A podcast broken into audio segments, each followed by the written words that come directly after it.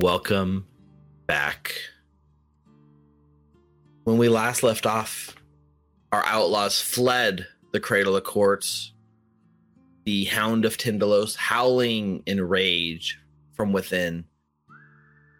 The open air desert provided a sense of safety and comfort from this thing that has hunted you for many, many days now.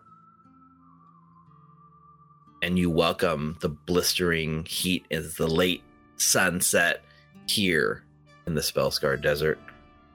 Your airship is parked just a little bit away, maybe like a 30 minute jaunt or so outside the, the Tentacle Canyon, giving you guys a minute to sort of patch yourself up and just give you guys a story beat before we head back to the ship and head back to Alkenstar. So the scene sort of opens. Kosowana was unconscious, but you guys managed to stabilize and bring him back. He's sitting there, sort of silent, just kind of like sitting on a rock. He's got his knees kind of pulled into his chest, his arms sort of wrapped around as he just kind of stares idly off towards the setting sun in the distance. Definitely lost in thought and a little, little distant from you guys. Likewise, I think Saruk is quiet and just kind of like still walking, trudging towards where the airship is parked. You alright, Ruffy? After you patched me up, I'm feeling a bit better. Uh, Alright. not quite as soft as I thought, but uh, six out of ten would pet doggo again. Mm-mm, no. Who's to say like you'd even go to the right place if if it killed you? Like you could have been stuck at a timey wimey whatever. I hadn't even thought of that. Would I become one of them priests of Barai?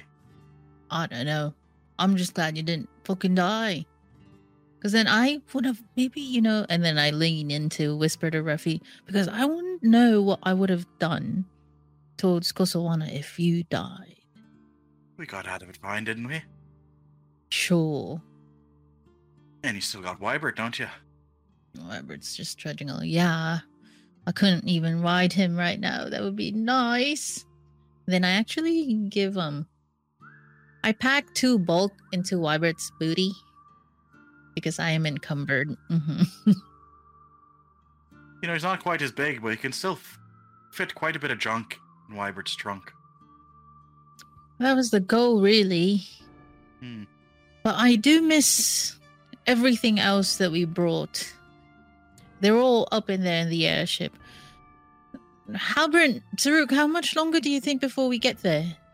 We'll get there when we get there. Oh, bollocks. Time is a construct. as evidenced by just nods silently and keeps walking. Are we there yet? Are we there yet? If both of you stop that, I will buy you chalky when we get back to Alkenstar. I'd be as quiet for the rest of the way. The camera's held there, and as you guys kind of walk away from the camera, like silhouettes on the setting sun, just like, are we there yet? And like Daddy Saruk having to like chide you and promise you candy when you get back to Alkenstar. You're pulling away, and you can Just kind of see like thumbs up to Annie. what we see here is like the the lettering on the the screen gets big and it's like you know chapter four the steaming kingdom which is the name of the last chapter of our adventure and so it doesn't take long you do notice that when the sun does set instantly the sort of wind chill dips considerably here the the sound of a rumbling mana storm on the horizons. Who knows what kind of crazy magic it might bring? How you can kind of hear and smell a little bit of rain on the horizon. So it seems like it's probably a good idea to get back to the ship or somewhere to high land because you know that when it rains out here, this dry earth will just literally not absorb any of the water and it can flash flood in an instant no problem because there on the horizon, right where you left it, sort of hovering off the ground, anchored, maybe about like 10 feet floating over the surface, is Second Kiss, the airship that you guys rode here all the way from Alkenstar. You can see the lights on from the inside.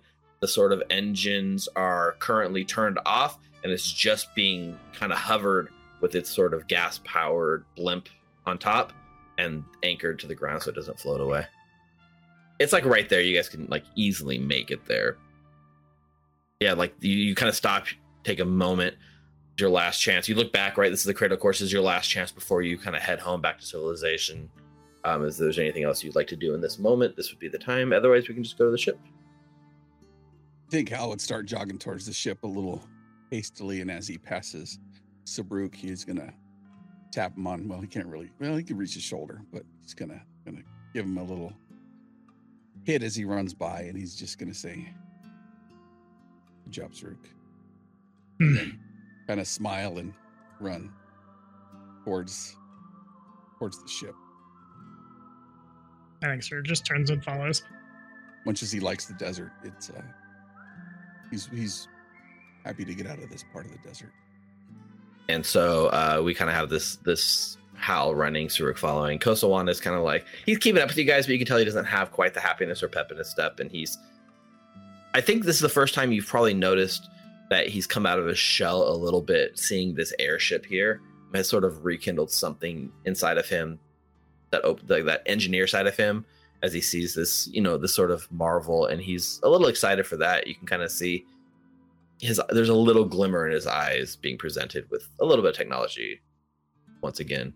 And uh, as you guys sort of hustle up towards the ship you you hear the like undocking of the door. So there's like a side door that opens and then there's like a sort of ramp that lowers all the way to the ground so that you guys can get in and as the door like opens you see like a little halfling man like kind of pop out and wave like made it Somehow. Captain! he's like, "Oh, come in, come in. She's tied up with work right now," and like waves you up into the uh the the ship. Up, up we go. Yeah, this is uh Hiram, the halfling uh businessman. It's gonna like immediately try to find where she is. Why don't you give me a like? So come into the ship really quick. Like, he he sort of like reaches out and he like shakes your hand as you sort of come in. Are you the first one up, Saruk? You think? Mm, if Hal is like dead sprint to ship, he might beat me. But Definitely not sprinting, but just kind of a brisk jog. there's probs like Hal, then Saruk, then the So so he shakes Hal's hand first, and like uh, claps you on the back, and and then moves to the side so you can kind of come into the ship. But yeah, you can come in. So as you come in, just you know, like you're calling for the captain. There's no immediate response. You can go ahead and give me a perception check real quick as you call to hear if you can see like where the captain is. And like uh, Anita and, and Refi are kind of coming up with Kosowana, and uh, he the Hiram looks a little confused as he sort of like got a got a new friend here. Yes, his name is K- Kosowana. Uh, he, he was really the reason why we're here in the first place. Oh, Kosowana. Oh, nice to meet you. As he like shakes, like takes like Kosowana's hand, and like he's like, "Oh, it's, it's cold. Come on in. Come on in," and ushers you all in. Saruk, you go in. You call, you call for the captain, like Captain Farah. She's not on. Like right where you guys come in is right where the the bridge is, and you sort of poke your head in there. You don't see her, and Hiram is just sort of like, "Oh, she's uh, it's her turn to sleep. She's up in her bunk." Who's in charge right now. Then I guess that'd be me. can you fly this thing? you're in a hurry as he's like working on like like he's he's kind of struggling as a halfling to like turn the crank to like raise the the the, the bridge I'll like lean in, help him. Not in a hurry, but I know Farah wanted to get out of here, and our business is concluded. Hey, Refikil, what was that uh, channel you were listening to for all the music? Maybe you can turn, go in the bridge and turn that on again. So we're back in the airship. yeah yeah you're back in the airship everything's fine like Saruk's closing it we got Hiram on the bridge yeah what would be like the first thing like Ruffy's looking to do Hasn't said a word since since we uh, first began. So he just walks in, heads over to the bar, and says, "As much chalky as I want." I heard that. We aren't back. Don't be like this. But also break out something. Find whatever you all want to drink. We deserve to celebrate. I start pulling out uh, the. I guess I'll just call them what they are. The assorted gems and valuable objects stolen from the Temple of Pride. My conscience is clean. It's a Temple of Yog-Sothoth, God damn it. right like how bad can't feel that bad about it right My conscience is clean. okay so so Saruk you join you like go and join Refi like on the deck Hmm, just a quick like get this thing off the ground. Let's get back to Alkenstar. You see uh, Estery, the sort of like halfling uh, woman, the the sister halfling, kind of comes down the stairs as you go past, and she sees you guys kind of go out to the bar. She's like, "Oh, what are what are we celebrating?" We're celebrating our victory. And you sort of push past, and uh, so Refi and I have some Refi and Saruk out on the bar. I have. I'm not really sure what Halbert and Anita are doing before we take off. Um, where Anita would have probably stayed with Kosowana a little bit to make some small talk. Just randomly, I did what I, I like dragged Kosowana's token to a uh, a scene, and it gives him one of those random adjectives. Now we have a sexy Kosowana. Yeah, he is. You see, Kosowana looks almost like he's like he's in here and he's like looking at the marvel of it all, but like he's a little overwhelmed, and he's sort of like just kind of standing right like by the inside, and you see like um Hiram has noticed that he's like a little out of sorts, and he doesn't like, grab him by the shoulder because he's a halfling, but he sort of like kind of grabs him by the hand. He's like, "Let's get you something to eat, buddy," and it kind of pulls him into like a a booth near you know this is a dining hall, so it was like a booth. So he kind of like pulls and sits with Kosowana in a booth, and you can sit with him if you want her. Yeah. And and like as we wait for our orders, um, Anita would just look at Kosowana and ask, "So, what do you have planned when we go back to Alkenstar? Because as far as I know, I think you ran away from the temple. Are you showing your face back to them, or Well, actually, I was asked to leave by a few months ago, so I'm not exactly welcome back there. I don't know. Seems kind of pointless at this point. Pyronite's gonna screw everything up, anyways. So you made the formula for Pyronite and you just left it in your lab? Is that correct? For anyone to grab? Well, I mean, it wasn't like I there was a plan or anything, you know. They they kind of busted in guns ablazing, and I Mm. well, I was gonna solve the problem my way, right? I go back in time and deal with the problem at its source. It wouldn't have mattered. I don't think so. There's there's always like a rule when it comes to like time and space and like time travel. Even if uh, let's say Gattleby never did it, someone else would have. Humans or creatures are innately curious. They always want something bigger, better. So at some point, it still would have been made. Come from the Temple of Brigh, you know, like that's sort of our thing. We invent things. We kind of shape the future of Alkenstar. We'd have rules and regulations and people overseeing to make sure it didn't fall into the wrong hands. But an idiot like Gattleby can do it. That sounds a little condescending, don't you think? Just because he's, just because maybe Gattleby isn't like a follower of Brigh. I'm not defending him. He's an asshole, but you know, I guess. I mean, in my experience, people that don't dedicate themselves to the rules and regulations and the lessons that we've taught are destined to do nothing but screw things up. Of course, and he kind of gazes out the window. Guess I ended up there anyways, didn't I? yeah. I was just gonna say, but I'm glad that you realized that yourself. You're also this close. You know, at at one point when I thought like my friends were gonna die, I really wasn't gonna hesitate on just offering you up to that time dog. Probably was the smarter choice, to be honest. I don't know why you guys stuck your necks out for me. Saruk is a very, very good person. He puts us in line, and Halbrant is also a good person. Refi and I, however, I'd like to think I'm a good person, but I know them more than I have known you. They've saved me more. Or they've been there for me more, whereas you put us in that situation. I didn't expect someone to come looking for me, or at least someone that wasn't my friends. I mean, that's the nice thing about life, yeah? Like, sometimes we always think we're alone and then we turn back and there's people looking for us. here, here, and he like hits his like hand, like this lass has got the cheer. Wherever you go, Kosowana, there's always someone looking for you, and he like kind of like tries to shake him out of his funk. How? Why this conversation is going on? What are you doing?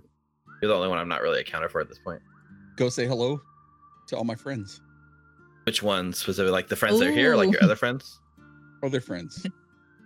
Oh, you're going to Celeste's room. Take a nap. It's a long walk. How you head upstairs towards like the the cabins and such. Why don't you give me a perception check as you move through the the cabin? Tommy and or sorry, Saruk and Refi, you guys are on the bar. Once again, you guys threw the bartender overboard, so there's nobody like here that's like a server. So you guys are forced to like serve yourself, and and Anita's also waiting for someone to serve, but there's no one on the board. Twenty nine. You head up and you start heading for Celeste's room. I think you get up into the hallway, and I think Hal get a, a little like almost like the hairs on the back of your neck like stand up as you hear something that is very odd to you. That oddity is actually the absence of sound. It is dead quiet here on the ship. This there's a lot of people on this ship. There's a lot of people that are constantly uh, talking, being boisterous, just generally living their lives. And this many people in such a compressed space, it's hard to get silence. And yet, as you step up into the top floor and make your way towards Celeste's door, absolute silence. Is there anything that looks out of place? With a 29, I think you look, you're, you're kind of like standing right near Celeste's door, and there is the subtlest hints of forced entry around the lock. Like a little bit of like splintered wood, would almost look like somebody used like a crowbar to sort of pry the wood away to gain access to this door. And it hangs just ever so subtly, not closed. Think I would probably pull my khopesh and then have my shadow open the door. As quiet, quieter, silently. I want to slink and disappear if it's there's no light coming through. Yeah, you sort of like use a shadow to open the door. It's it's dim in here. It's night, so there's no light. You're able to do that. Your shadow sort of opens the door. The door sort of pushes open, and you see lying in bed under the covers, kind of like blankets pulled up, the sleeping body of Celessa. Only she's not sleeping, is she? Very clearly across her throat, her throat is slit, and the pool of dark blood has gone all over her blankets. You stand here at the door, the corpse of Celessa lying in bed. I think Hal's more worried about his friends, and he's gonna go to the next door, and then you you can cut back at that point. I think Hal like looks, sees it, and then he quietly goes to the next door. Hal comes to the next door, and we see sort of sitting at the table the laughing, smiling face of Hiram, the halfling merchant, sitting in a booth next to Kosowana, sitting across from Anita with Wybert sort of standing by, out on the back of the bar, just sort of relaxing, having a drink, catch like just sort of decompressing Refi and Saruk.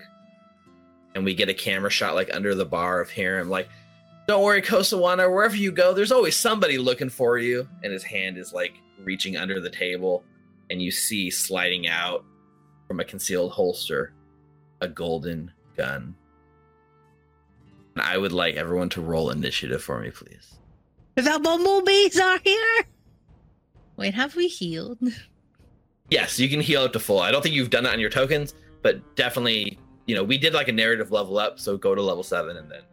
I feel like we do not have scouting. Ooh, this one probably not so much. Good call. Oh, I got that master proficiency. Let's go. 17. 21. That's a 31 for Refi. 31 for Estery. Hiram's got a pretty low, but tied with Anita. We'll just say, like, for for Hal's sake, you look at Celeste's room, you see the dead body in the bed, and I think you pro you might even catch Hiram's voice at that point, making some snide comment. over the quiet of the ship. Would you like to stay up here, or would you like to head right down and be like on the stairs at the start of initiative? I think Hal would continue to look to see if anybody else is here. Maybe there's somebody in the midst of doing it since it just became dark. So maybe he's thinking, hey, I'm going to come up here and maybe I catch somebody in the act of doing something. Perfect. So I will. I'll just roll initiative for you, and when it's your turn in initiative on the other map, we'll cut back and see what you're doing. I have Battlefield Surveyor, so it gives me a plus two in initiative. You got a 30 freaking six, so congratulations on that one. Awesome. All right, so Hal, you are first in initiative. You're upstairs, you're scouting, you're outside of of Celeste's room, but you wanted to check somewhere else. So what would you like to I'll go to the next room that I know of. So is this Celeste's room here or is it here? This is Celeste's room here where you are. The door open. You see her dead body here. I think how would um, Stride interact to have his shadow open the door? My my sword's already out, so he would in, the shadow would uh, open the door. See anybody? See anybody in there? Let's see. So this room, you would see another. There's actually another like sort of bound body, uh, not moving on the floor here, and from the the look of the clothing, it looks to be Vashon Gattleby. And uh, I think I would stride to the next room up ahead. What's that? Button? He he can get to here, right? Yeah, that's that's the sort of crew quarters. Crew is in. The goblin. Uh, the goblins sort of the goblins sort of sleep upstairs in the sort of engine room, but that room at the very end was where, yeah, what was it? Davil was that his name, or um, the guy you threw off the ship, Lucky. Lucky. So I think I would continue to stride here to look, just to see. You get all the way to the end. That door's wide open, and you peer in there, and it's completely empty. There's no one there. okay, that's uh, three actions. Back on the flight deck, going slightly before Refi, just because tie goes to the NPC. You look up Refi and you see Estery sort of like at the door where you guys are, and she kind of looks through the thing at you guys, and she gives you this weird looking smile, as on the inside she sort of like deadbolt locks the door on you. That's one action, and then she sort of turns and strides back here, and she's kind of standing at the table, like kind of right at your side, Anita. And you notice that for her third and final action, she draws a golden like coat pistol, like a dueling pistol, that's solid gold out of her jacket. That's all she can do with her three actions. I'm gonna delay my turn, saying, "Tusk, get that door fucking open." Already standing up, chair is like knocked back. Yep, delaying the turn. All right, Saruk. Hockey dokey. Well, since you asked so nicely, I'm gonna run up to the door. I'm going to. Oh God.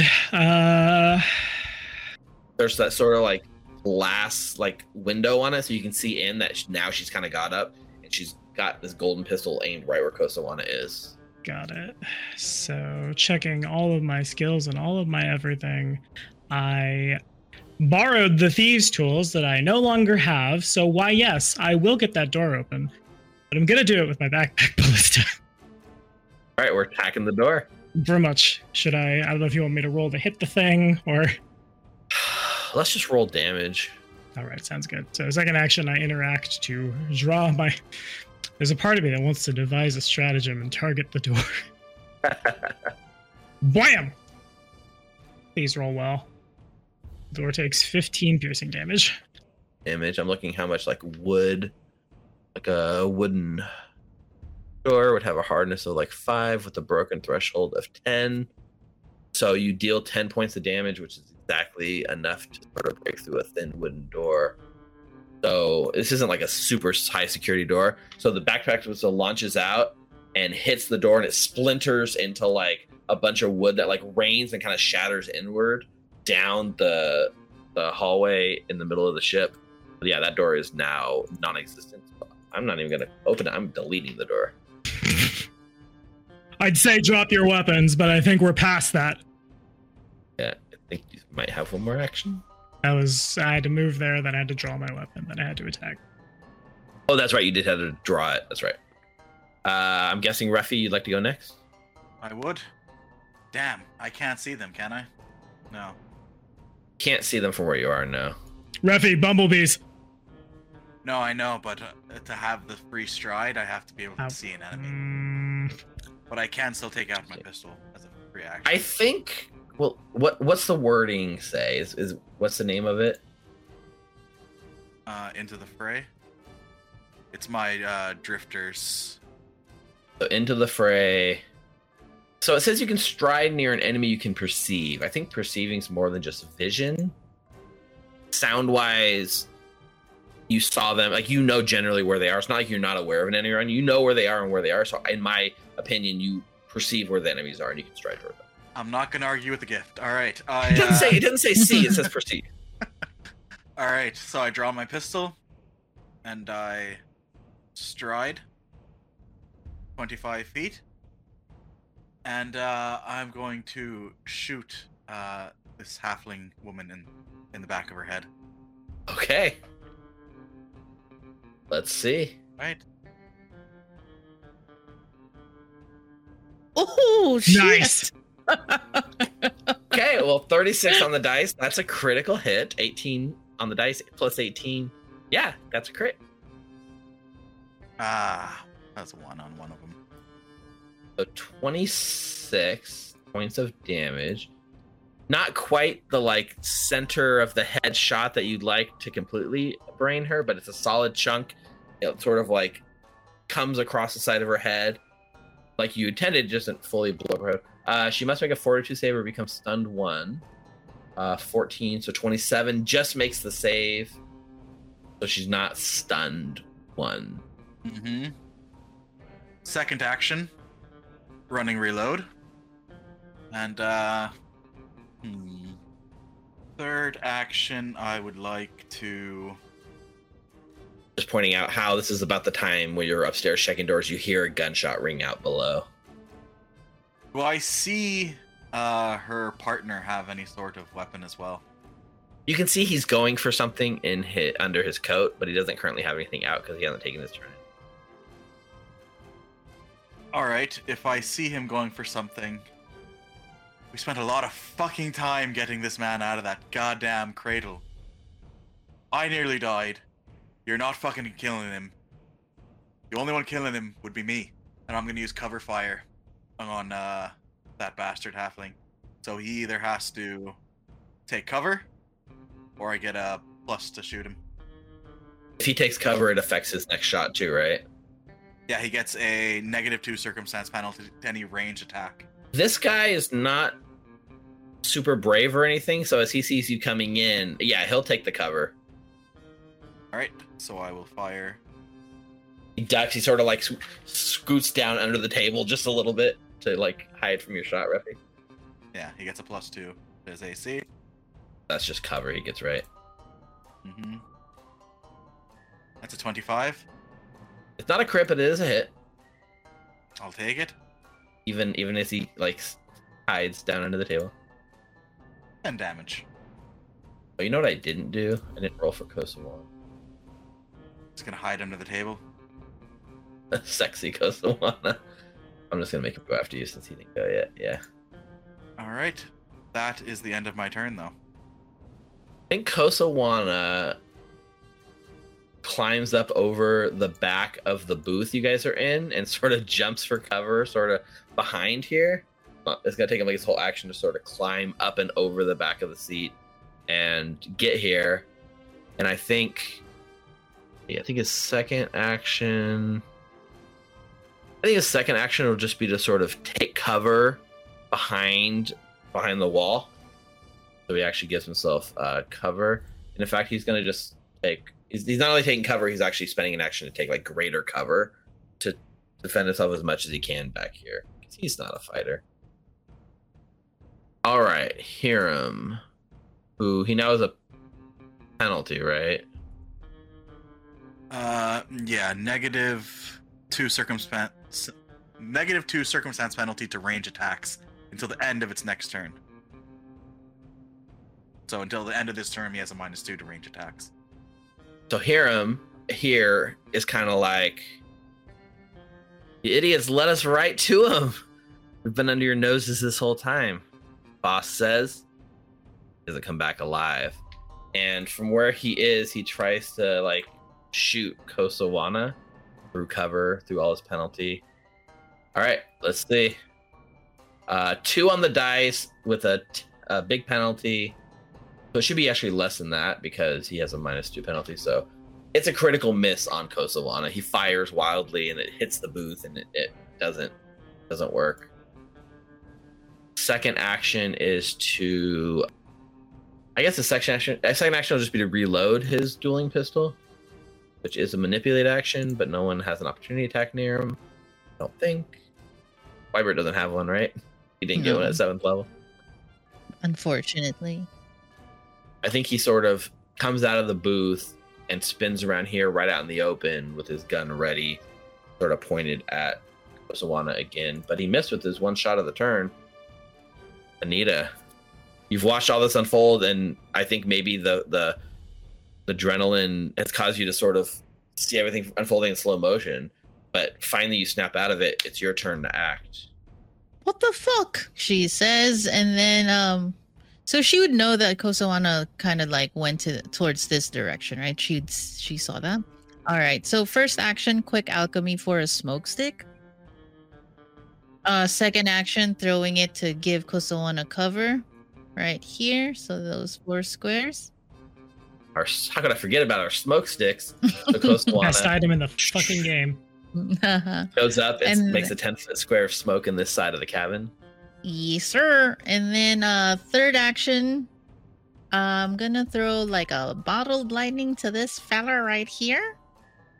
So you don't have, do you have the, what is it, the quick throw that lets you draw and attack as a single action? Oh no, I don't. So for my third action, I'll just draw it. Draw bottle lightning? Okay. Uh, draw bottled lightning, and then Wybert gets a free action, so she'll uh he'll attack this lady right here. All right. Ruffy's providing flat footedness. Cool. So Wybert smash. Hama! Uh, twenty-four to hit. Yeah, that is a hit. Cool. Four. 16 points of bludgeoning damage. All right. Wybert smash. is a nice solid punch. Uh, her face is like bloodied and bruised, getting beat up. She's looking rough, but she's hanging in there. That's the end of my turn. Top of the round, we go to Halbrant. I think Halbert's gonna start running back after he hears the gunshot. Oh, I got 15 more. Come Oh, out. shit, They come down right the here. stairs. Yeah, she's right here. You can see the chaos unfolding. Yeah, running down the stairs. I think he leaps the bottom half of the stairs with his khopesh out, and he's gonna strike this person as he jumps down. Or, uh, sorry, well, can I no? Because Wybert's there. Um, but yeah, here we go. Watcha, watcha, watcha. Oh, that's a Natural natural 20. 20. Good. Uh, so good at Pathfinder.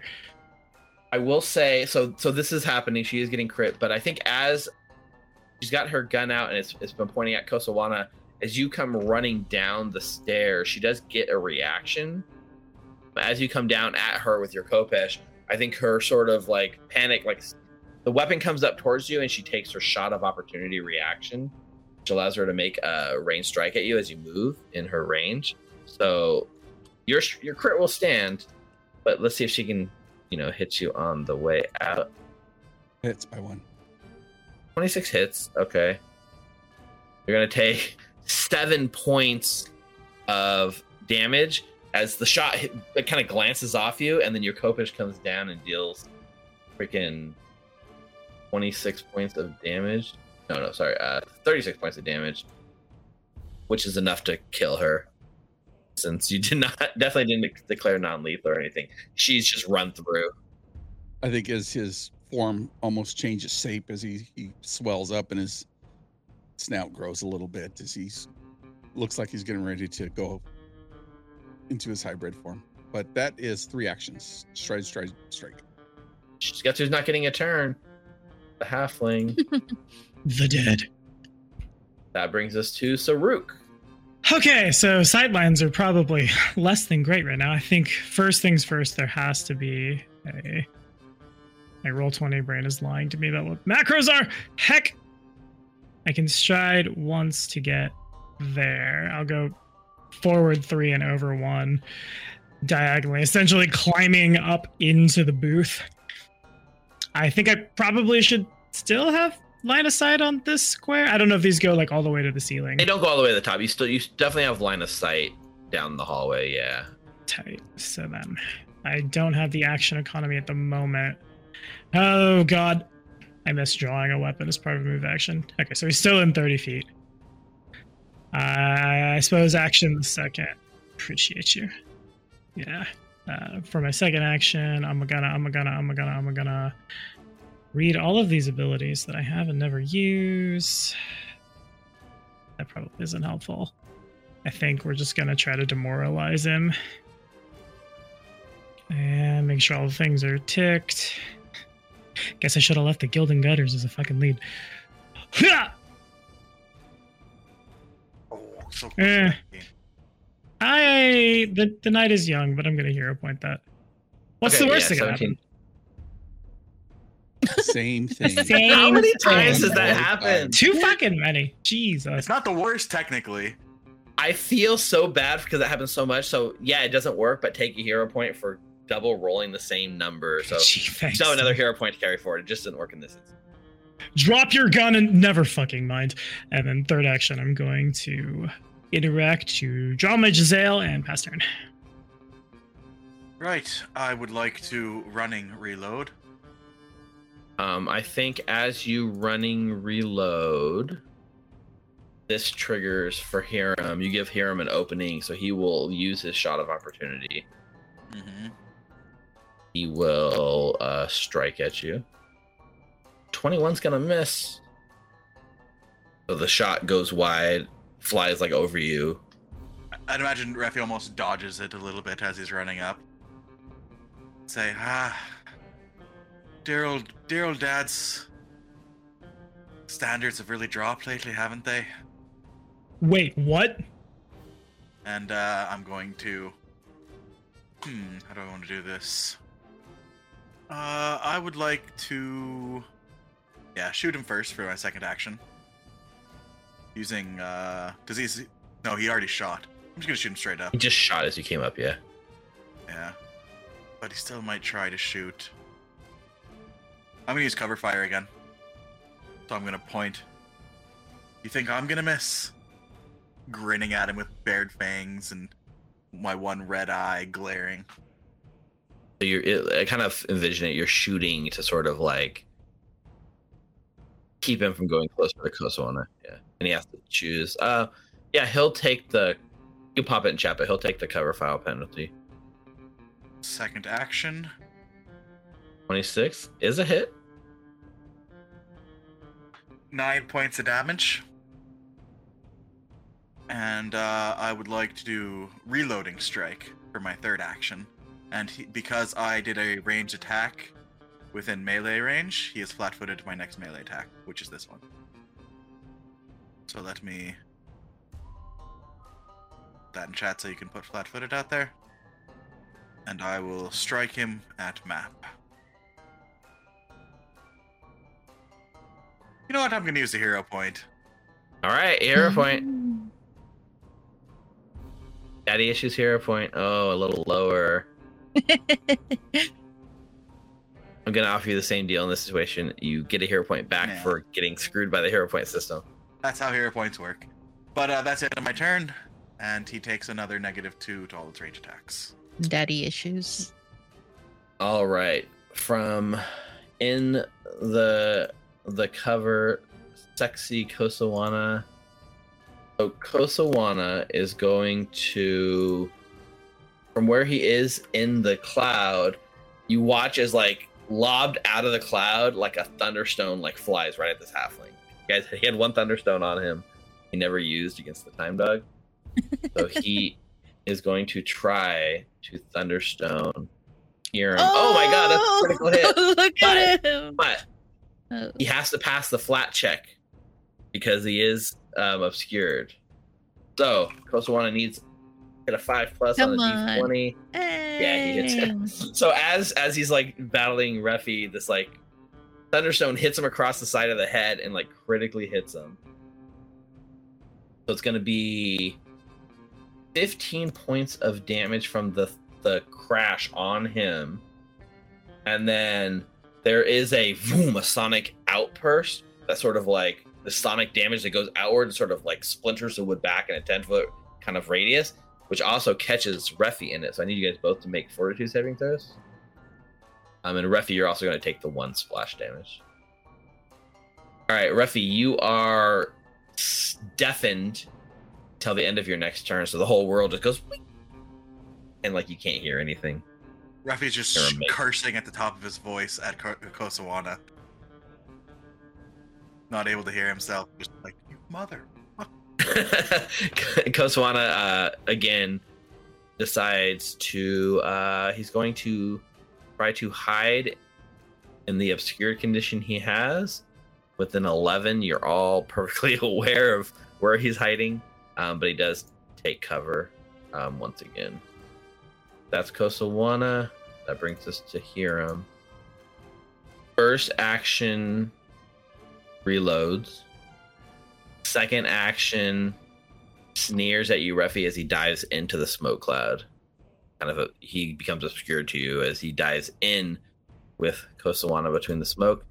And the third thing you hear is the uh, gunshot from within. Actually, you don't even hear a gunshot. I think you just hear you hear scuffling as like he's he's basically like punching at him. He's gonna try to knuckle duster Kosowana. 31 is going to be a hit, but not a crit thanks to the cover Kosowana took. But Doesn't he have to do a flat check? Mhm. Yep, he does need the flat check.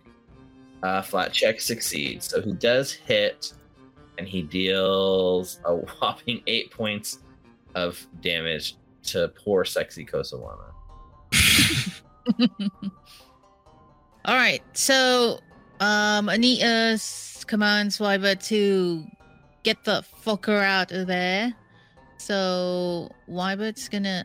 I'm gonna give Wybert two actions, so he gets three. So can I do the shove action, wherein similar to Refi, he pulls him back instead of pushes him forward? Yeah, we can try that. Okay, so for the first action, Wybert's gonna move forward, and then shove. So here's Wybert's athletic. Shove check. with the backwards pull. So we'll start with the athletics check. Actually, we'll start. We'll start with the flat check. Oh, the flat check. You're right. You're right. So let's see if Wybert can reach in at the right place. Come on, Wybert. Uh, yeah, no problem. Reaches in, grabs like the halfling, and now you can make the athletics check versus his Come on. fortitude, I believe, for shove. Yeah, 23. Just what you needed. Oh, cool. So that's a success. So that's five feet back. You grab the halfling, you and them like kind of get yanked out of the smoke, and Wybert stumbles out, and now Hiram is standing here. And then he's going to backhand this halfling with Wybert Smash for his last action. It, is- there is a map on this because shove is an attack action. Yeah. but feel free. Mm, Huzzah. Uh, that's a 24. That's a hit. Cool. Uh, for 15 points of damage. Bludgeoning damage.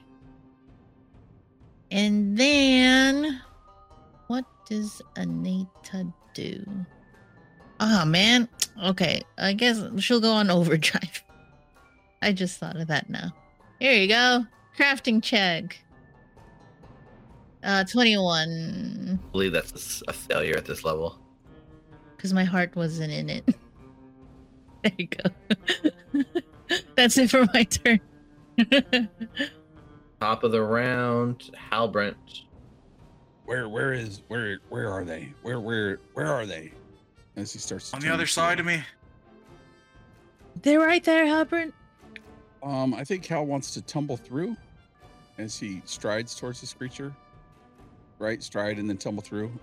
Well, tumble through includes the stride as part of it, so it's just a single action. But yeah, Tumble through is an uh, acrobatics check, and I say acrobatics.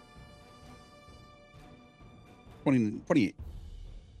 that is a critical success. Yeah, I will say, um, as you tumble through, it does a lot. He does provoke his ability to shoot using his shot of opportunity because he never shot in his turn. So he'll try to take that before you kill him, like you killed his sister. Oh, I think that's actually a hit. Yeah, that hits. Or 12 points of piercing damage.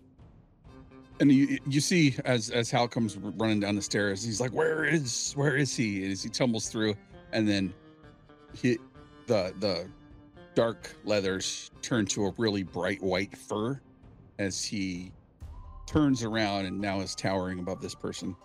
And Hal is going to use Ooh. We've seen that before. Mm. as I'm running, I release my sword as free action, as I just drop it out of my hands, and then I turn around and I uh, open my big mouth and chomp on his head. Your toothy maw. the toothy maw. I think his eyes go wide in horror. Ooh, No. that's a miss.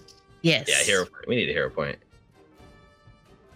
That is Ooh. a. Hero point. See, that's how hero That's a points are supposed to hero work. Point. From 2 to 19, that's a critical hit. and a roll one. A roll one, but it's still a lot of damage. Um, he must make a fortitude save or be slowed one. He makes the fortitude save, unfortunately. All right, kids. Say it with me now. Untap, upkeep, devise a Upkeep. stratagem. Uh, and everything's even marked correctly. I- mm, You know what? I got this hero point back. Surely I won't roll another goddamn 19, will I?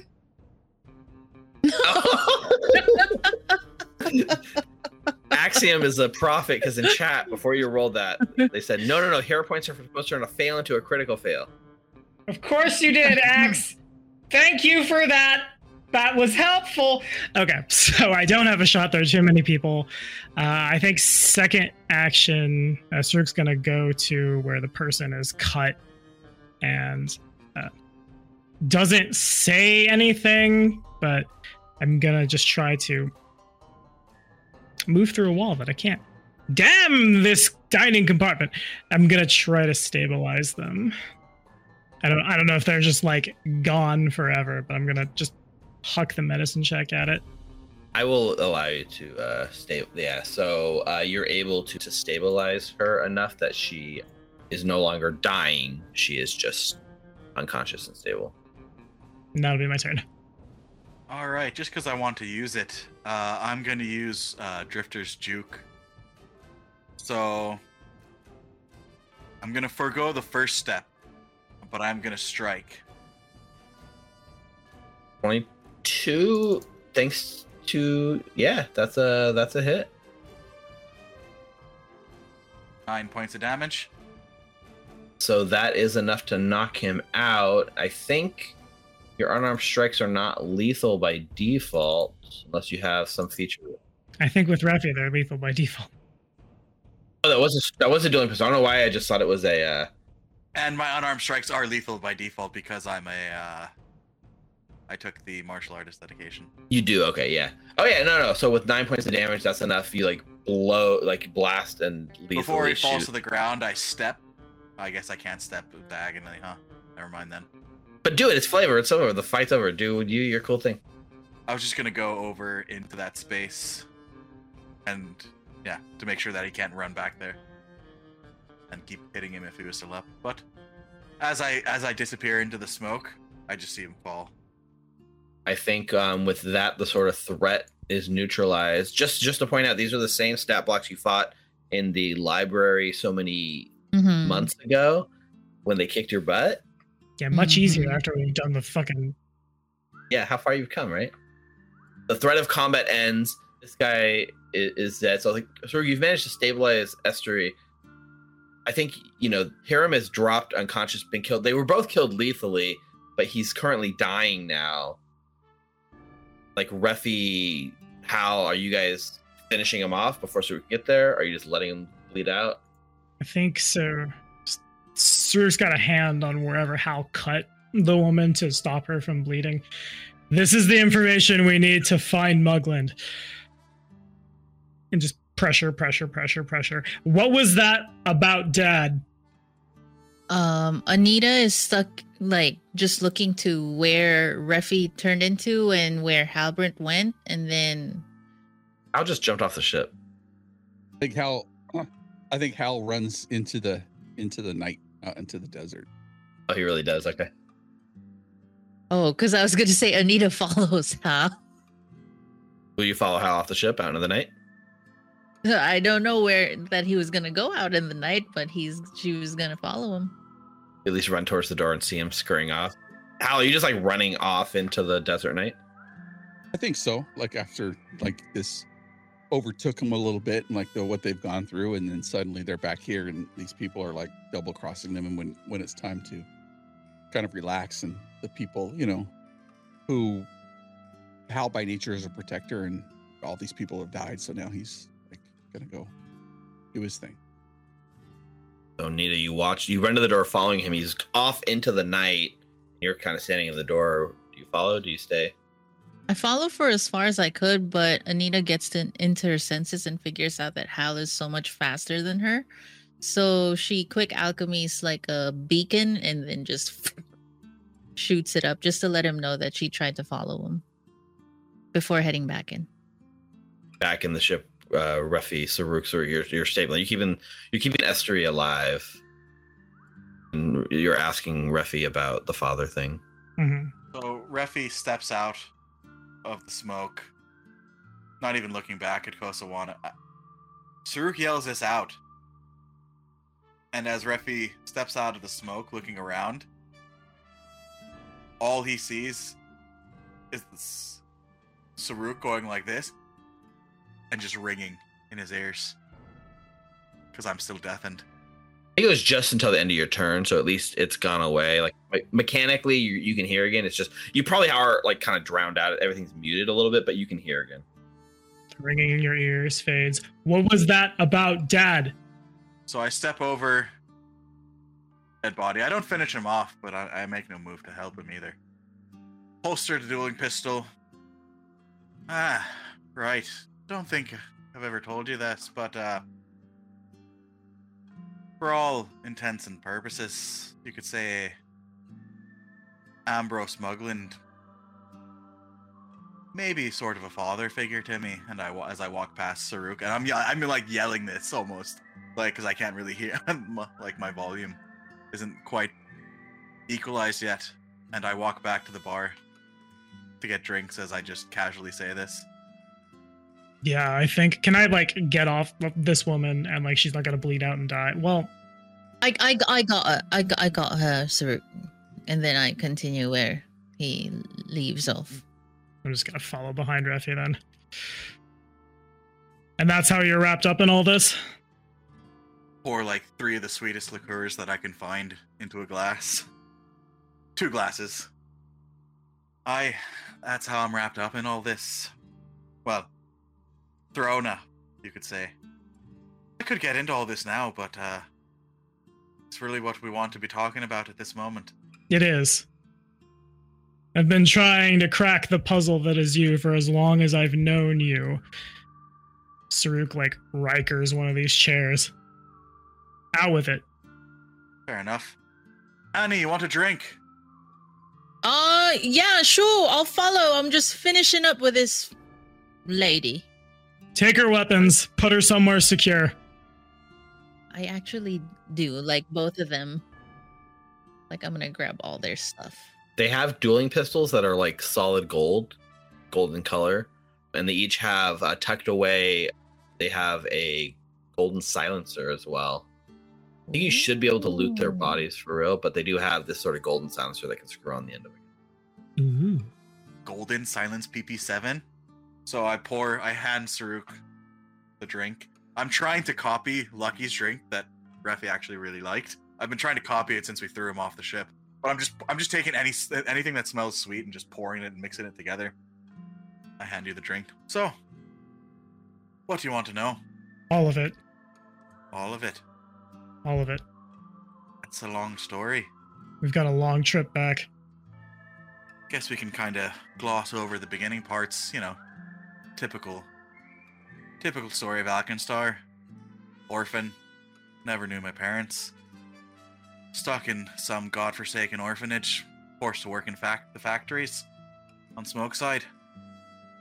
Figured I didn't want to end up dead at the age of tender age of seven or losing a limb. So I ran away. Lived on the streets for a while, thieving, doing what I could to survive. Till uh one day I guess I pickpocketed the wrong or right person, depending on your perspective. I was caught. Thought for sure that my number had been punched, but instead, the halfling man that I tried to pickpocket started to laugh. Brought me back to his home, trained me, and raised me. I guess some people would argue about the raising part, but uh, that halfling man was Ambrose Mugland. Trained me to kill for him. From the age of seven. I mean, I, I didn't kill anyone for him until I was at least 10, so. There's a very clear. The wheels of starting to push back on that start to spin up and then they stop. One night, Mugland called me over to his office, said that uh, someone was wanting to duel him. And as it was my job to, to be a stand in for any duels, that I was to head over to the Fingers, over there in Skyside, and I would find the man on the, one of the penthouses who wanted to duel. Wouldn't be the first time. Some uh, rich upstart thought that they could take on Mugland, so I headed over. Got to the fingers. Was up shown to the penthouse. Security was lax. These kind of things uh, late at night, you know. Gold is passed around, and certain uh, measures are taken for these kind of activities. Man was there, the description I was given by Mugland. Seemed a bit odd, though. A Bit sluggish. Wide eyed. If he was drunk, that's not my problem. Not ready for the duel. Shot and killed him. Before he even had a chance to draw. Before the smoke cleared from my pistol, I was blinded by light. I hear blaring from all directions. That I was under arrest for killing a shield marshal. That sounds incredibly familiar. Before I could make two cents of it, they fired upon me. I tried to take cover, stumbled back, and fell to what I thought would be the end. But wouldn't you know it, a kind old orcish doctor found me in the trash heaps being taken away from Skyside. I was still alive. Barely. That's how Kojak and Annie found me. I think you know pretty much the rest of the story from there. I do. I won't say that I'm sorry because I think you would think I'm patronizing you.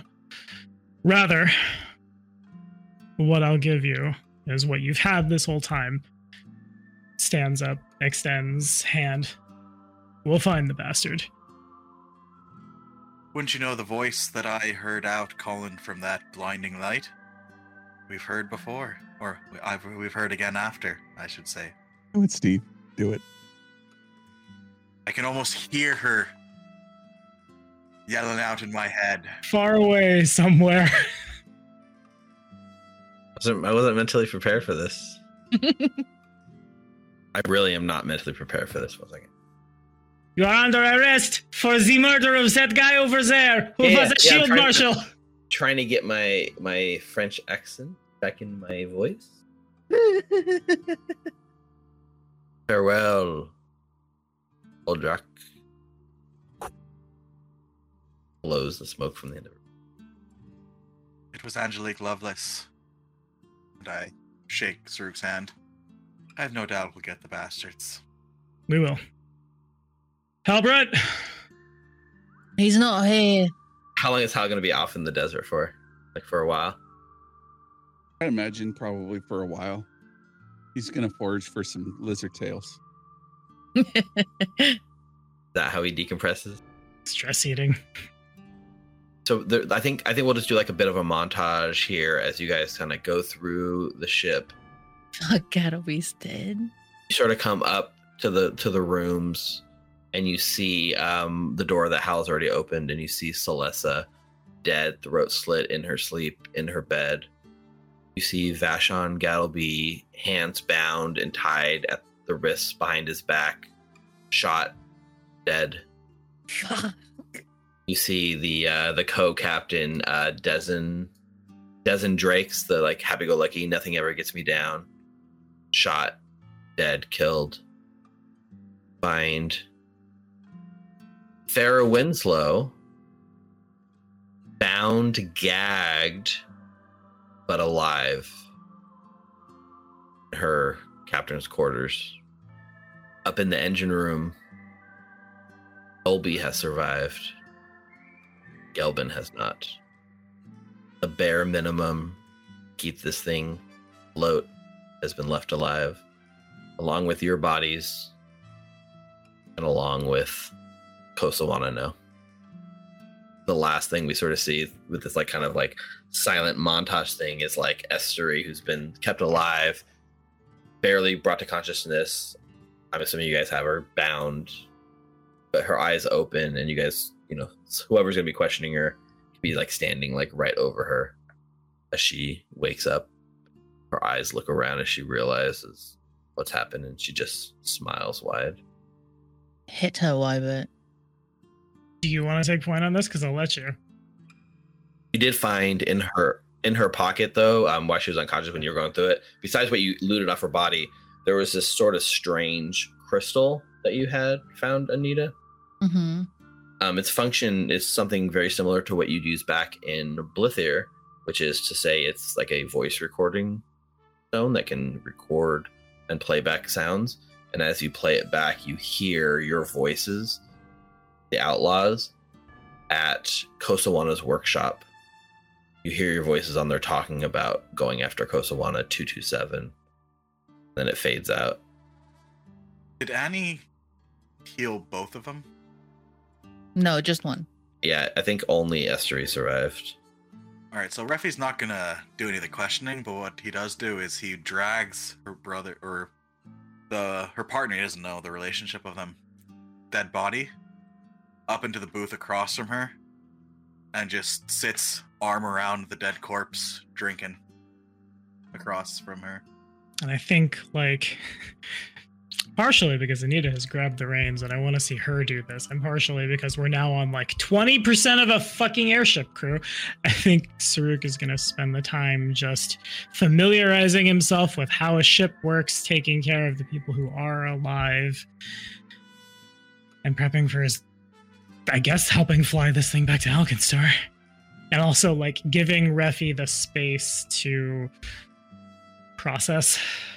I think there's a he wouldn't say it out loud, but if, if the camera could see the front of his face, it's a like it's concerning, it's not good at all, and it's gonna end somewhere that's a million miles from savory, but so are the Gilded Gunners and so are Alkenstar at large. So if there's some nugget in there for the traumatized child that grew up to be a fucking assassin, then so be it. And I think maybe as we go to break, we just you just hear the last thing you hear is the face of black is like like hit him again, Wybert. And then Wybert, smash. thud. Yeah, the thud of just like robotic hands smashing on like flesh. Uh and we can fade to break. Been waiting for that bombshell to drop for a while. I bet you have, Steve. Jeez. So yeah, I like they they were gilded gunners, and when you guys were recruiting people at the thing, and they knew about you guys from the workshop, they slipped in and has have gone relatively unnoticed. Although I will I will say, uh, Reficule constantly like said, "Don't trust the halflings." The whole like airstrip, and it was like, not all halflings are bad, Refi. Manifesting. These ones actually were. The only real sign that you that you would have known that anything was wrong is that they had golden guns packed away in their suitcases the entire time, with orders to not let Kosowana return to Alkenstar. But luckily, despite everything, Kosowana has survived. You guys are bringing him back to Alkenstar after all. We just swapped out Gattleby for Kosowana. I said this on our Discord, but I'm gonna say it so Twitch can hear. I realized when we got back to the ship, oh wait, Kosowana and that dude he's beefing with are on the same boat, and they have to be on the same boat for several weeks. Oh no! But now this, Yeah, yeah, we kind of traded Kosowana, Gattleby for Kosowana. So we don't trade lives. you prom you um you had to promise Phoebe that you would not let anything happen to Gattleby too when you took him on this mission. Uh, so while we're at break, uh, go ahead and take this time to support us here at Recall Knowledge. You can head over to twitch.tv slash recall knowledge and give us a follow. Uh, we have subscriptions. If you have Amazon Prime, send it this way. We'll take it over on youtube.com slash recall knowledge. A great place to subscribe. No cost. Get access to all our previous shows, notified of all upcoming shows, etc., etc. And uh, we're going to be back in about 10 minutes with more Outlaws of Alkenstar, so don't go anywhere. Cradle of Quartz is being left behind. They're going to pick up the pieces from this sad moment. Guys, we got exciting stuff around the corner because this chapter is called The Steaming Kingdom. I can't wait to show you guys what's happening just 10 minutes away. So don't go anywhere. Steaming is for sure. Well, to be fair, all this trauma is just trauma that I put on you guys. Ah, bolts. Ah. Sort of, sort of. It's a it's a logical conclusion of who was recruited on the airship. We'll be back. We'll be back in ten minutes. Okay. Never trust a half. And we are back. Second half of this episode with Anita questioning, in heavy air quotes, Estery. There is this sort of like before we see anything, we just kind of come back from commercial break with a black screen, and it's just the thud of like robot on like on flesh. They hit him again, Wybert, and then the like the sort of like fades in. There's just a close up of a like bloody like tooth missing. You know, she's sitting there. She looks really horrible, breathing heavily. I spits out some blood and like looks up at Anita like, haven't even asked me anything. Oh no, that was for Vashon Gattleby. Before I continue, Ruffy, do you know who this person is? No fucking clue. All right. Do you know who she is? As I turn towards her dead partner. That's right. I forgot we had that. And I shake. I turn his head. That's perfect. That means I I don't need to hold back. So, you work for the Gilded Gunners, correct? Well, genius here, aren't you? College chick, right? Mm-hmm. No. All right, so why was it necessary to kill everyone else on this ship if you just wanted to kill Kosowana? Got in our way. Can't have him poking around that that sheriff. Well, we both know she had it coming, right? Shield Marshal Celesta, come on. This one would have done it if not us. Like motions over at Ruffy. I just shake her dead partner's head again. No. And take a drink. So Kosowana here, Kosowana, come over here. Stop hiding. Come on. Sit down here. Also, wanted does the teenager thing where he sulks over and like just sits. Won't even like he's like looking away. He doesn't want to make eye contact with what's going on here. So our friend over here that we just rescued from the cradle of the Quartz, right? has said that your friends have maybe picked up a copy of the Pyronite formula he just left on the workbenches of his lab. Have you heard anything about that? Better tell the truth. Doesn't matter now, does it? What do I have to lie? Yeah. Yeah, they got it. What are they doing with it? She smiles.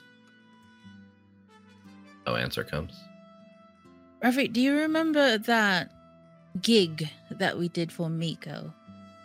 With that accountant that started embezzling his money? The accountant, the accountant. right. Bit of a mess that was. Came ended up. Yeah, I believe you said that they didn't need their hands anymore. Is that correct? Hmm. Hands, toes, ears. I mean, what's the point, really? Then as Ruffy saying that, I reach over and grab like her hands and look at the fingers. So let's let's do a coercion check here. Can Ruffy take the lead on that one? So coercion is an intimidation check against the target's uh, will DC. As, and again, as I'm pointing out each of these body parts, except for the toes, I don't want to go down there. I'm I'm like playing with the dead, the corpse's uh, hands, and the, like pulling on his ears to make his head go back and forth. Take a plus two s- bro- dead brother circumstance bonus. All right, imiti- intimidation, Yes, it is in fact her actual brother. brother bonus. We'll see how well you're able to coerce. That's a twenty-nine. So that's a success, not a critical success, but it is a success. You break her. All right, all right, all right. Leave, leave my brother alone. Uh, my hands. We don't need to go that far.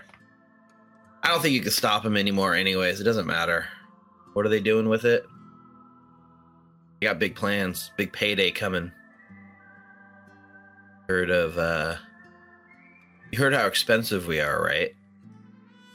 I mean, with the upkeep of your equipment, sure.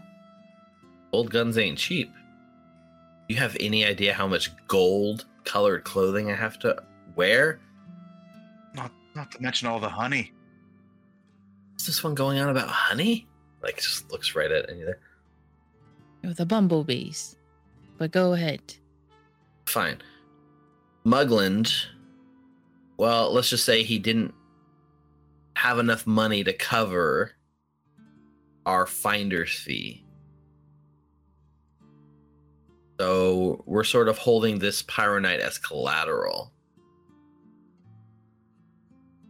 If uh if it all shakes out and things work out,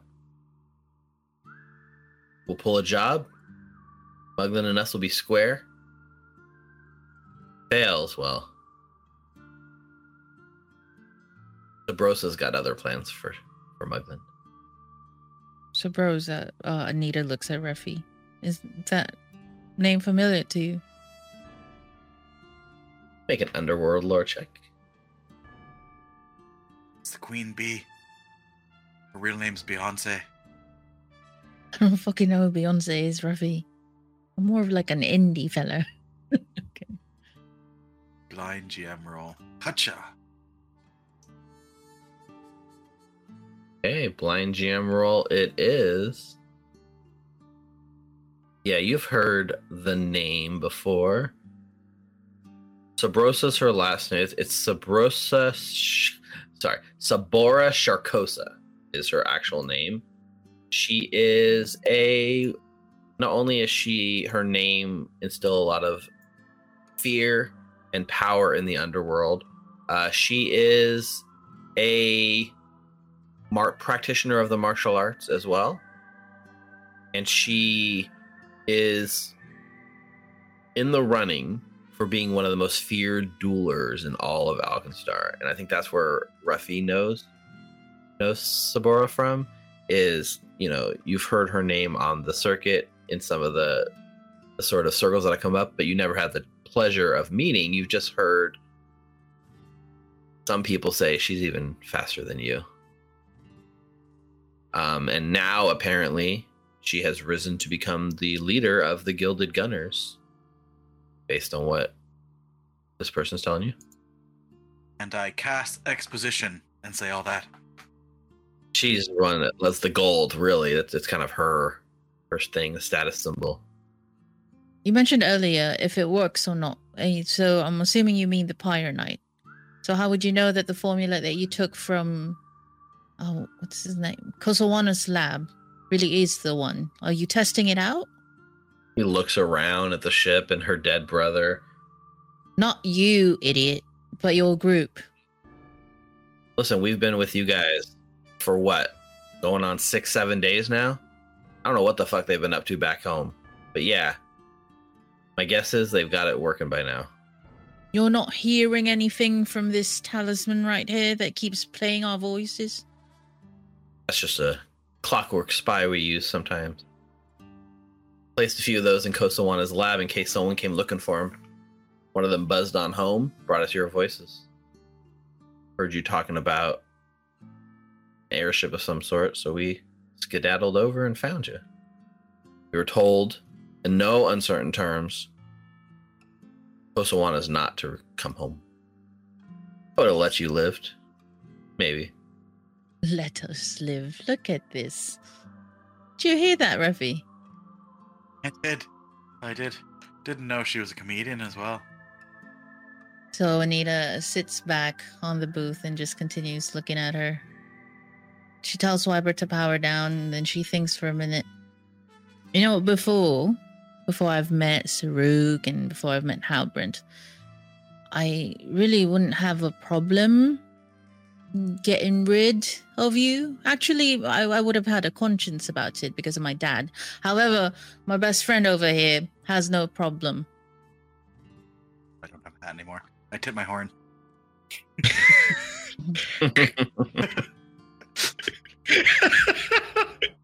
what makes the possibility of mercy very complicated is that the people you killed has made it very personal for lots of the people that are left alive on this ship.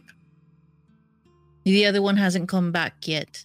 I don't know if he's going to be able to bring you mercy. However, it's safe for me to assume that he's a little bit more forgiving than I am because he's let my best friend live. So we're gonna wait and maybe try to vote democratically for where your life is gonna end up. But my vote is for you to stay here in the desert, make you know, have you fight for your life. I don't know about that, Annie. Maybe we wait till we get airborne. See if she's feeling lucky. Hmm. Number one, we all know the big green guy is not letting you kill me. You already tried once and he saved me. Oh, we need information. Even if I survive, the Borer won't let me come back. My days are numbered. She like glances out the window, like, kill me, don't kill me. I mean, we could see if Kosowana remembers the the uh, formula for Pyronite. Test it on her. Just a bit, right? That's too quick. How many times have I told you I don't want anything to do with the bloody stuff, okay? Points up his glasses. All right, you can go out. It'll be the ruin. Thanks, mom. And like stumbles back upstairs. Next time, watch where you're throwing the fucking stones. Uh, as Kosowana like f- stumbles away, he kind of goes to wherever Saruk is and like leans his head into the door and says, "Like, they're talking about killing her. Just, just so you know." So in the intervening space, is Farah conscious slash can I make her conscious? She's conscious. She's, she wasn't unconscious. She was just bound and gagged and tied up. So she's, she's, she's able to be healed, and she sort of is grief stricken stricken at everything that happened and most of her crew being offed. But she is she's a tough cookie and she's not you know trying to let so she's getting the ship ready for takeoff and she's basically ready to take off as soon as you are at this point. Okay, got it. Quietly on the bridge, like turning dials, checking everything, seeing what they screwed with. I think at some point between in there is like pull gag out of her mouth, cut her free. Get it going. I'll get you the rest of the way. When we get back, I'll try to find something to make this right. I'm not surprised, but I am sorry. And just like You can see the words are like weighing on her heavily, but she just kind of lights up her cigarette. I'm too old for this shit. you and me both. Is it worth it? Yes. Just a just glance. I'm not gonna take the bait. And then here's Kosowana, and I'll start jogging back. Yeah, so you see guys who are coming towards this conversation, but they they've kind of they're willing to like talk and answer any questions you have, but like there doesn't look to be any actual fear of death in their eyes because they realize their days are numbered. I'm just gonna shoulder check the door open. You are my path to Ambrose Mugland. Can you get me there? Probably. Hang on, hang on before she answers. I did the thing. I just gotta roll diplomacy about it. Oh, pointed question. Pointed question. All right, make a diplomacy check. Okay, finally I can roll. 34. Yeah, that's a critical success. Oh, well, they must directly answer my question. They don't have to tell the truth, but a big bonus if they lie to me. Kind of snickers a little bit. Like, I mean, you probably take me to Sabor- Sabora. I could set up a meeting back at our hideout. Who is Sabora? Boss lady, Sabora Sharkosa. The head of the Gilded Gunners? You can set up a meeting. Anticipate if I show up and Kosowana is not dead, then there's not going to be much of a conversation. No, here's what's going to happen. You'll set up a meeting. It'll be somewhere that we designate, and we'll have a nice conversation that ends with a nice conversation with Mugland.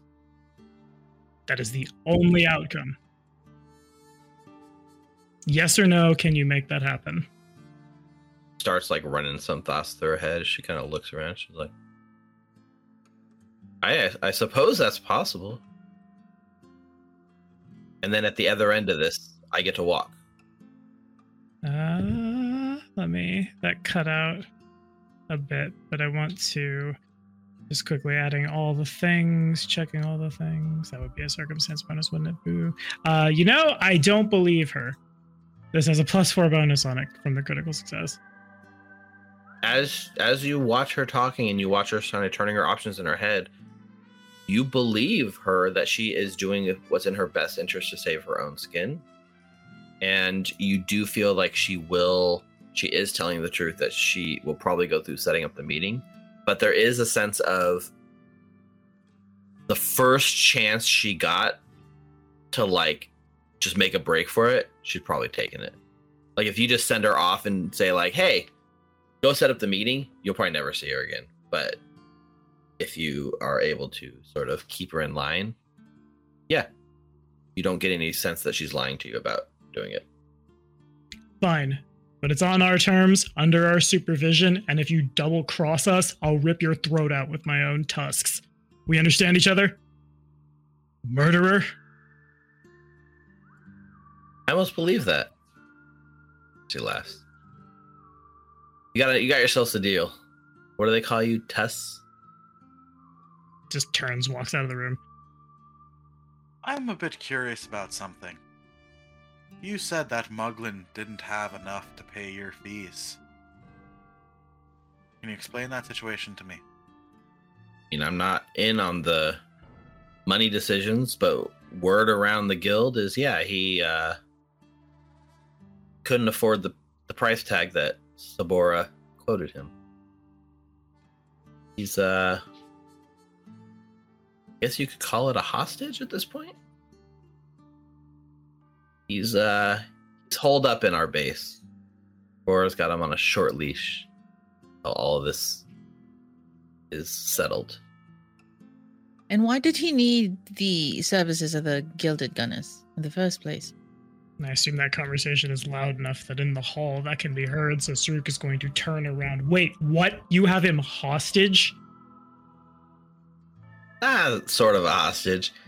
Uh, to be quite frank, uh, I'm pretty sure he's in this situation because of you lot. Sucks to be him. Do not foil his plans. We're, I, I assume it was you at the bottleneck bridge. Sucks to be him. Assume it was you that stopped Dewey Daystar. Correct, and he can die mad about it. She can't stop it laugh like, yeah. He uh he went the cheap route. That didn't work. He had to come for the best. Should have gone for the brass gunners. Rolls eyes. Oh.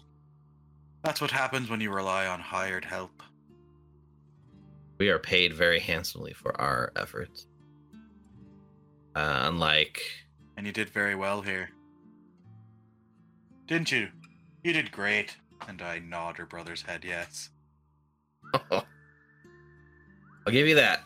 Why are you still if he's if he's held up, you have him in your wherever it is you all live. Why are you still doing his dirty work? You have all of the cards in your hands. You cannot be that stupid. Well, we had a we had a contract. Oh, okay. Maybe you can be that stupid. I mean, you really think what you build reputation in Alkenstar by turning on the people that hire you? I think that's par for the course, yes. Maybe I just haven't seen enough. Well, you're not entirely wrong on that one, but there's a reason why we have the reputation we do. The reason we command the price that we do. So until his debt is settled, Mugland is a, let's say, political prisoner. And you can arrange a meeting with your boss on our turf to release him to us. Because the more you're talking, the more this feels ludicrously unlikely. And I can't promise what she's gonna say when she meets you, but yeah, I can at least put you in the same room together. What is your plans, anyways? My plans? I'll tell you. My plans are to not tell you what my fucking plans are. How Well, we're on the same team now. I, I'm casting my lot I in with you. There's a look of shock in Anita's face, but like she's trying to hide it. Refi's just smiling ear to ear. we're not on the same team. You killed people who didn't deserve it. The only reason I don't end your life right now is you can get myself, my associates, to people we need to get to. Maybe, theoretically, or you're just talking out your own ass to try to buy yourself some more time. No, we aren't on even the same playing field. I mean, if anyone else wants to do a sense motive here, feel free to do a secret perception check. But at the very least, Refi or um, Saruk, you don't get the sense that you get the sense she'll do anything she can to save her own skin. At this point, is really what it is. Refi will never believe another halfling again, so. Anita, uh, similarly, you you believe that you know she will follow through with what she's promising to do. My question is, do we really need her? Because we have Refi over here, who knows absolutely everything about Mugland. Correct. But we don't have someone who's working for the faction that has Mugland in their backyard, apparently. It makes it a step easier. I've always wondered who was faster. Me or Shirkosa. And you can figure that out when we arrange that meeting. How about, as Saruk said, we'll put you on a tight leash. We'll confer with our handler. If she has any connections and you are deemed unnecessary anymore, then we'll vote. But right now, you really need to prove your usefulness. Because no one here is going to fight for you. Just glaring at her. Yeah, she nods. She's like, I'll come up with a plan. Um, and it, I, I'm assuming her hands are like bound, you know? She's like, anyone got any paper? And, uh, you undo these, Depends. You know how to make a drink. can manage. Uh, she will attempt to, with her bound hands, make you guys a round of drinks. So I think narratively, too, it like, you know, an undetermined amount of time passed, but like, how, how, we're like, there's like a Anita on the bow of the ship with a spyglass, and then we probably see Hal on the horizon at some point. How long would Hal be out? You tell us. Probably s- several hours, and they would hear the the howls throughout the night. He's coming back before the morning, but he would hear several. They would hear several howls, and then they would hear answering howls, and then if Anita's up there looking, she would see the light reflected in his eyes from the light of the ship, but then she'd also see other the same way following him towards the ship. And he would approach the ship still in his beastkin form, and he would go and he would probably see if Refucule's still up there having a booze or having a drink. Ask him, or at least if he's still playing with the head, he would take the head from Refucule and grab the body and go throw it out in the desert. And then he would go back up and take Celeste's body and take it out and throw it in the desert. And then he'd gesture to the the, the prisoner, whoever might be watching over them, this one too. He would take the other person who didn't make it, the the other captain, he'd probably hit up there and say, This person had family. If not, some friends who are hungry. Uh, he did. He wasn't married, no kids, but he had a, you know, he had a girlfriend back home. Actually, Farah would say he has a handful of girlfriends back home. Didn't like to be settled down. He would pass and then he'd find out if they're with the prisoner, what they're gonna do with the prisoner, whoever be deciding their fate. He'd probably see come to Saruk first. What are you doing with her? The gunner lives. They have Mugland. That's our path to him. Our esteemed guest is going to arrange a meeting with the head of the gunners. From there, we'll see. For now, they live. And then I think Hal would come back out and he'd drag the the bodies out into, oh, at least away from the light, and uh, you'd hear the sound of other wolves and perhaps they're young, feeding on the dead, and he would come back in and head back to the bar. Uh, when Hal starts dragging the the bodies out, like on the maybe the second one, Anita will stop in and go, Habrant, can I help? Please. No, All right. I need to do this myself. And would finish the job and then go back in, and then kind of change, change back to the way he was, and just sit on the edge, um, staring out over the edge uh, of the open area to look at the pack, taking advantage of their newfound meal. What about Gattleby? Phoebe said he had to come back, so well, she also said he needed to be we were guaranteeing his safety, so I'm not sure he had a had a girlfriend, right? Anita. Yeah. Maybe we tell the Church of Brigh that there's a. I don't know. If someone came to a church of Majagua and told me that there was an eldritch being that was masquerading in a church of Majagua somewhere, I'd pay a lot of really good money to keep that information from getting out until someone, oh, I don't know, like me, has time to go back and tear the building apart brick by brick and maybe that's enough to get that old bastard back into his body for a little while. I think I think we at least fed the youngins, at least for I think there's a shot here of like Kosowana. You guys are talking about Gattleby's fate and Kosa. Gattleby's dead, you know, and Kosowana kind of leaning against the wall, watching his dead body. Almost better this way, right? No, not at all. That's not just because someone invented technology doesn't mean that people, including Gattleby, can't do better things with it. And again, if this would get through your head, if not Gattleby inventing Pyronite, it'd be someone else inventing Pyronite or someone else inventing something else. You cannot stop the march of innovation, or you cannot stop the march of innovation.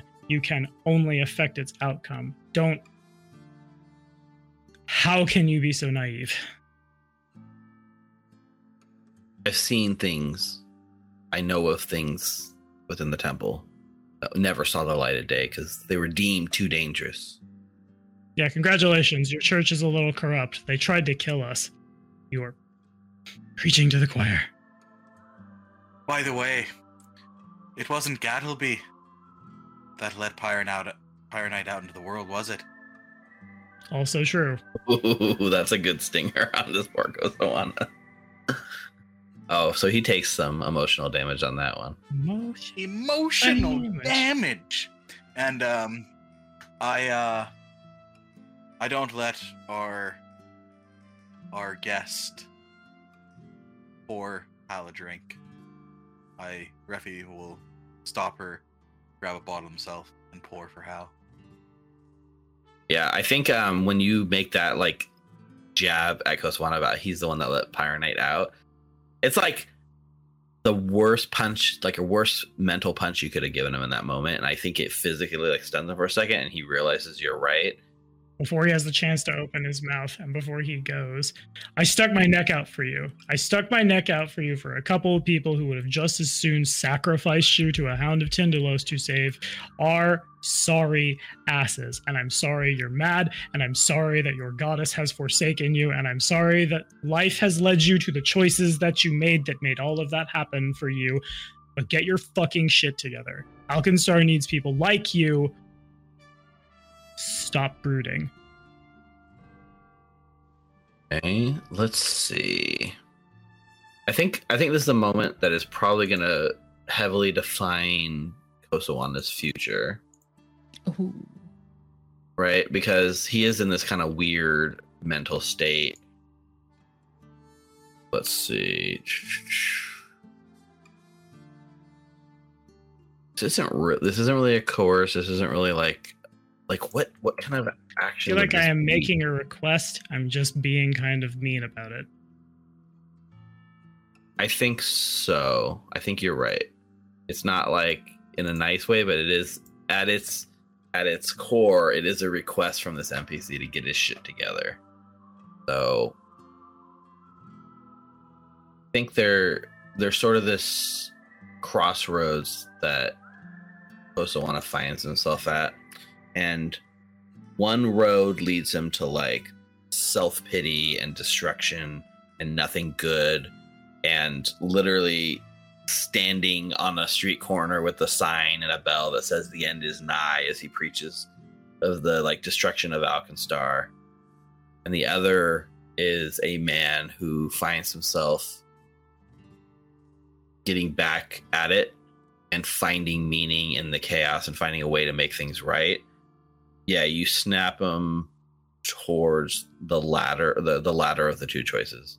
Right? This is this is a man who's now quote unquote going to get his shit together and it starts by going upstairs in the ship where he finds like a single goblin tending to the engines too much of a job to keep both running at once and he sort of comes into uh to to Nulby and sees her doing some work without even having to say a word just grabs some tools and gets to work and the two of them sort of work in silence as he works to find a way to fill his broken heart with something and engineering and fixing things gives him a current way to sort of quote unquote get his shit together.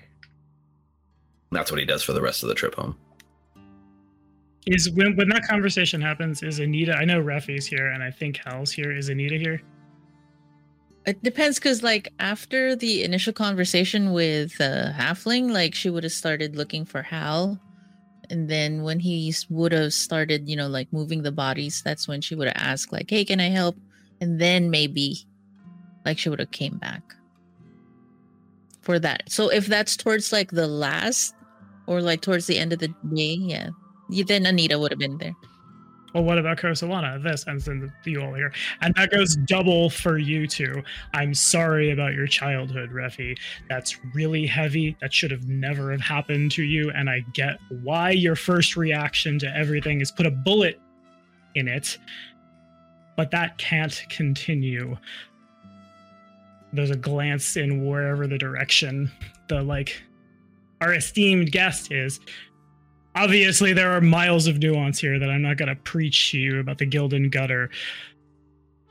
You have to get your shit together too. Otherwise, you're going to end up just like that sad sack. And you don't want that. And you, turning to Anita, I heard you in the temple. And I'm, I am thankful beyond anything that you are still standing here with us today and I'm very sorry that life has put you here in the first place, and I'm very sorry your life briefly ended in the course of our knowing one another.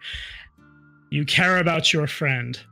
I see your friend's toxic influence rubbing off on you, and you're better than that. One of the smartest minds in Alkenstar is gone, maybe forever. Fortunately, I know someone who's just about as bright. Don't go down that path. And then turns and leaves. Really undersold your charisma, didn't he? She says as you sort of start storming away. Are we having this conversation in front of the prisoner? How did you get here, headbutt? You guys, I assume you're being loud, so I maybe she'll just lean in. But she's like, "Yeah, he really undersold your your leadership charisma." And you oversold your skill with a gun. Shut up. All right. Yeah, I imagine Saruk's like yelling this at all of us. Like I'm near the bar where where uh, the prisoner is. I'm not letting her out of my sight for the rest of the trip.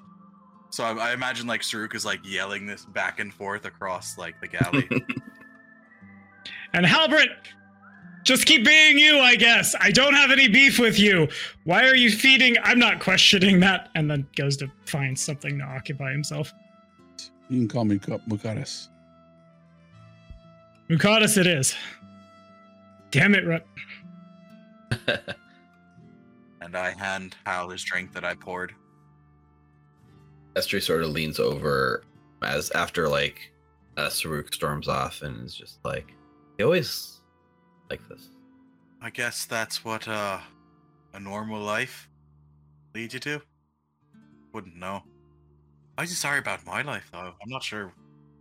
Anthrak really undersold his ability to motivate people, I suppose. Grimthak's a one-tone ass. Funny stories though. She goes back to to coming up with her plan. Good right hook as well. Unless there's anything else, I think we sort of see a sort of montage of the ship taking off and heading back to Alkenstar over the sort of four day trip back to the city. You have four days of this sort of journey ahead of you. The ship, luckily for you, the ship's completely undamaged. There wasn't a lot of repairs need to be made. Kosowana and uh, Nolby are able to keep it afloat, keep it running nice and smooth. Farah's pretty tired. You know, she can't really stay on the deck. Who wants to step up and be the sort of second pilot, new co-pilot? Like, Saruk will give it a go. So we get shots of Saruk sort of at the helm, learning rudimentary training. Like, you know, you still don't know probably what 75% of the gadgets and Gasmos gadgets and gauges actually do here, but you know enough to keep it pointed in the right direction and how to like adjust it for like uh, the winds. And she teaches you how to sort of read the heavy wind patterns coming and to like rise and lower to like make the best time. You know, there's no check required. You just sort of learn the ropes, so to speak, enough to keep it pointed in the right direction. So, with that, after four days of travel, you see it on the horizon this giant haze of smog cloud looming far. Alkenstar, the city of smog. You can smell it before you can even see it. It has a distinct odor. The pollution spews into the air, and you find yourselves sort of watching as the your home comes into focus and gets bigger as Farah is easily able to sort of pilot it right down into Pilot Square, right over her bar, anchor it. You guys are home.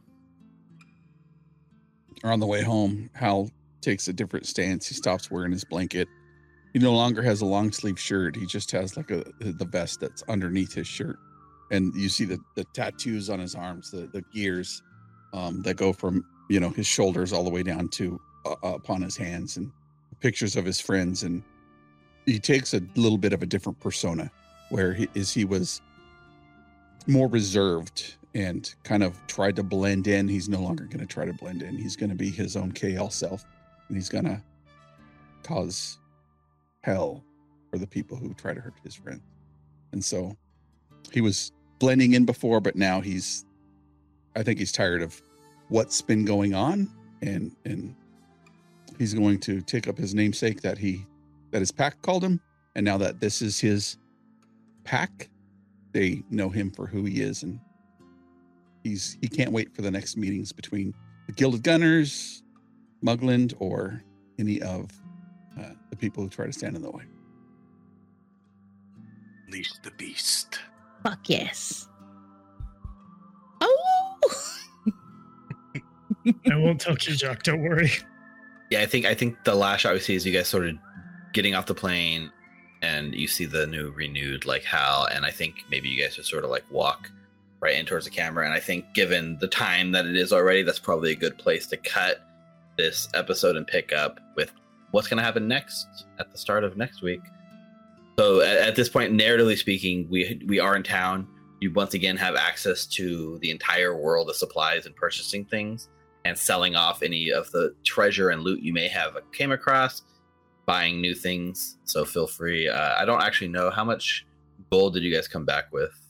Oh, so we have a wand and a ring that we need to identify. We're currently sitting checks loot. If we sell everything in the party loot, checks Wybert's loot, which I don't think Wybert's carrying anything we want to sell, we get just shy of a thousand gold.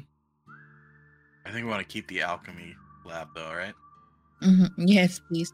Also, I don't know where all the um the what do you call that? the the torches went. Like I think Anita got a couple. There are five ever burning torches in the party loot. There are I might have some in my pocket and okay, I have one. Boy, the helmet too. We could sell the helmet. Yeah. Oh, because I want to have a helmet. You don't want to keep that great fashion statement for the rest of your character arc. Get a hold of Wiffle Possum, get new art with this dope fucking fucking Triclops ass helmet. We can grab it back from Kosowana. Yeah. I'll go ahead now and like since you have a moment, we'll just identify the items that you're unsure about at this point. So one of them is a wand of widening. Interesting. Ooh. Does fuck all for us, I feel like. Pretty much no. It I think it came out of that come out of the cradle? I think it came out of the cradle. Um, clerics. And then the other thing, very interestingly, is called a winder's ring. And what a winder's ring allows you to do is basically if you're trying to construct or repair clockworks, you get a plus one item bonus to crafting and repairing. And also, you can basically activate it and it creates a skeleton key that can be used to basically wind any clockwork device, even when you don't have the key for. So is that less like hack clockwork things? Yeah, pretty much. That's so cool. Assuming you can deactivate it, it would actually be able to like so you could activate it and it would help you to deactivate any clockwork and then you could reactivate it and basically control them, right? Because when you activate a clockwork, you give them a command, right? So Can't wait to fucking get our robot army together to go kick all the gilded gunners ass. so it does say you can use it and when you use it you make a flat check if if you don't if you roll 16 if you roll less than 16 then it only can do like one a day so it's not quite as like it's not like creating an army necessarily but It'll take an army over several several days. Also, it can turn into a clockwork spy. That's so fucking dope. and then you could use it much like the Gilded Gunners did. So It's worth it. It's pretty valuable, right? 360 gold because it is a pretty high item, but it's also a useful item. Especially because there's a broken clockwork that Anita was trying to fix that she wasn't able to because she didn't have the key. We can just talk to fucking Kosowana. We saved all his shit. Now he can take care of Sweep Up. Fix his goddamn robot.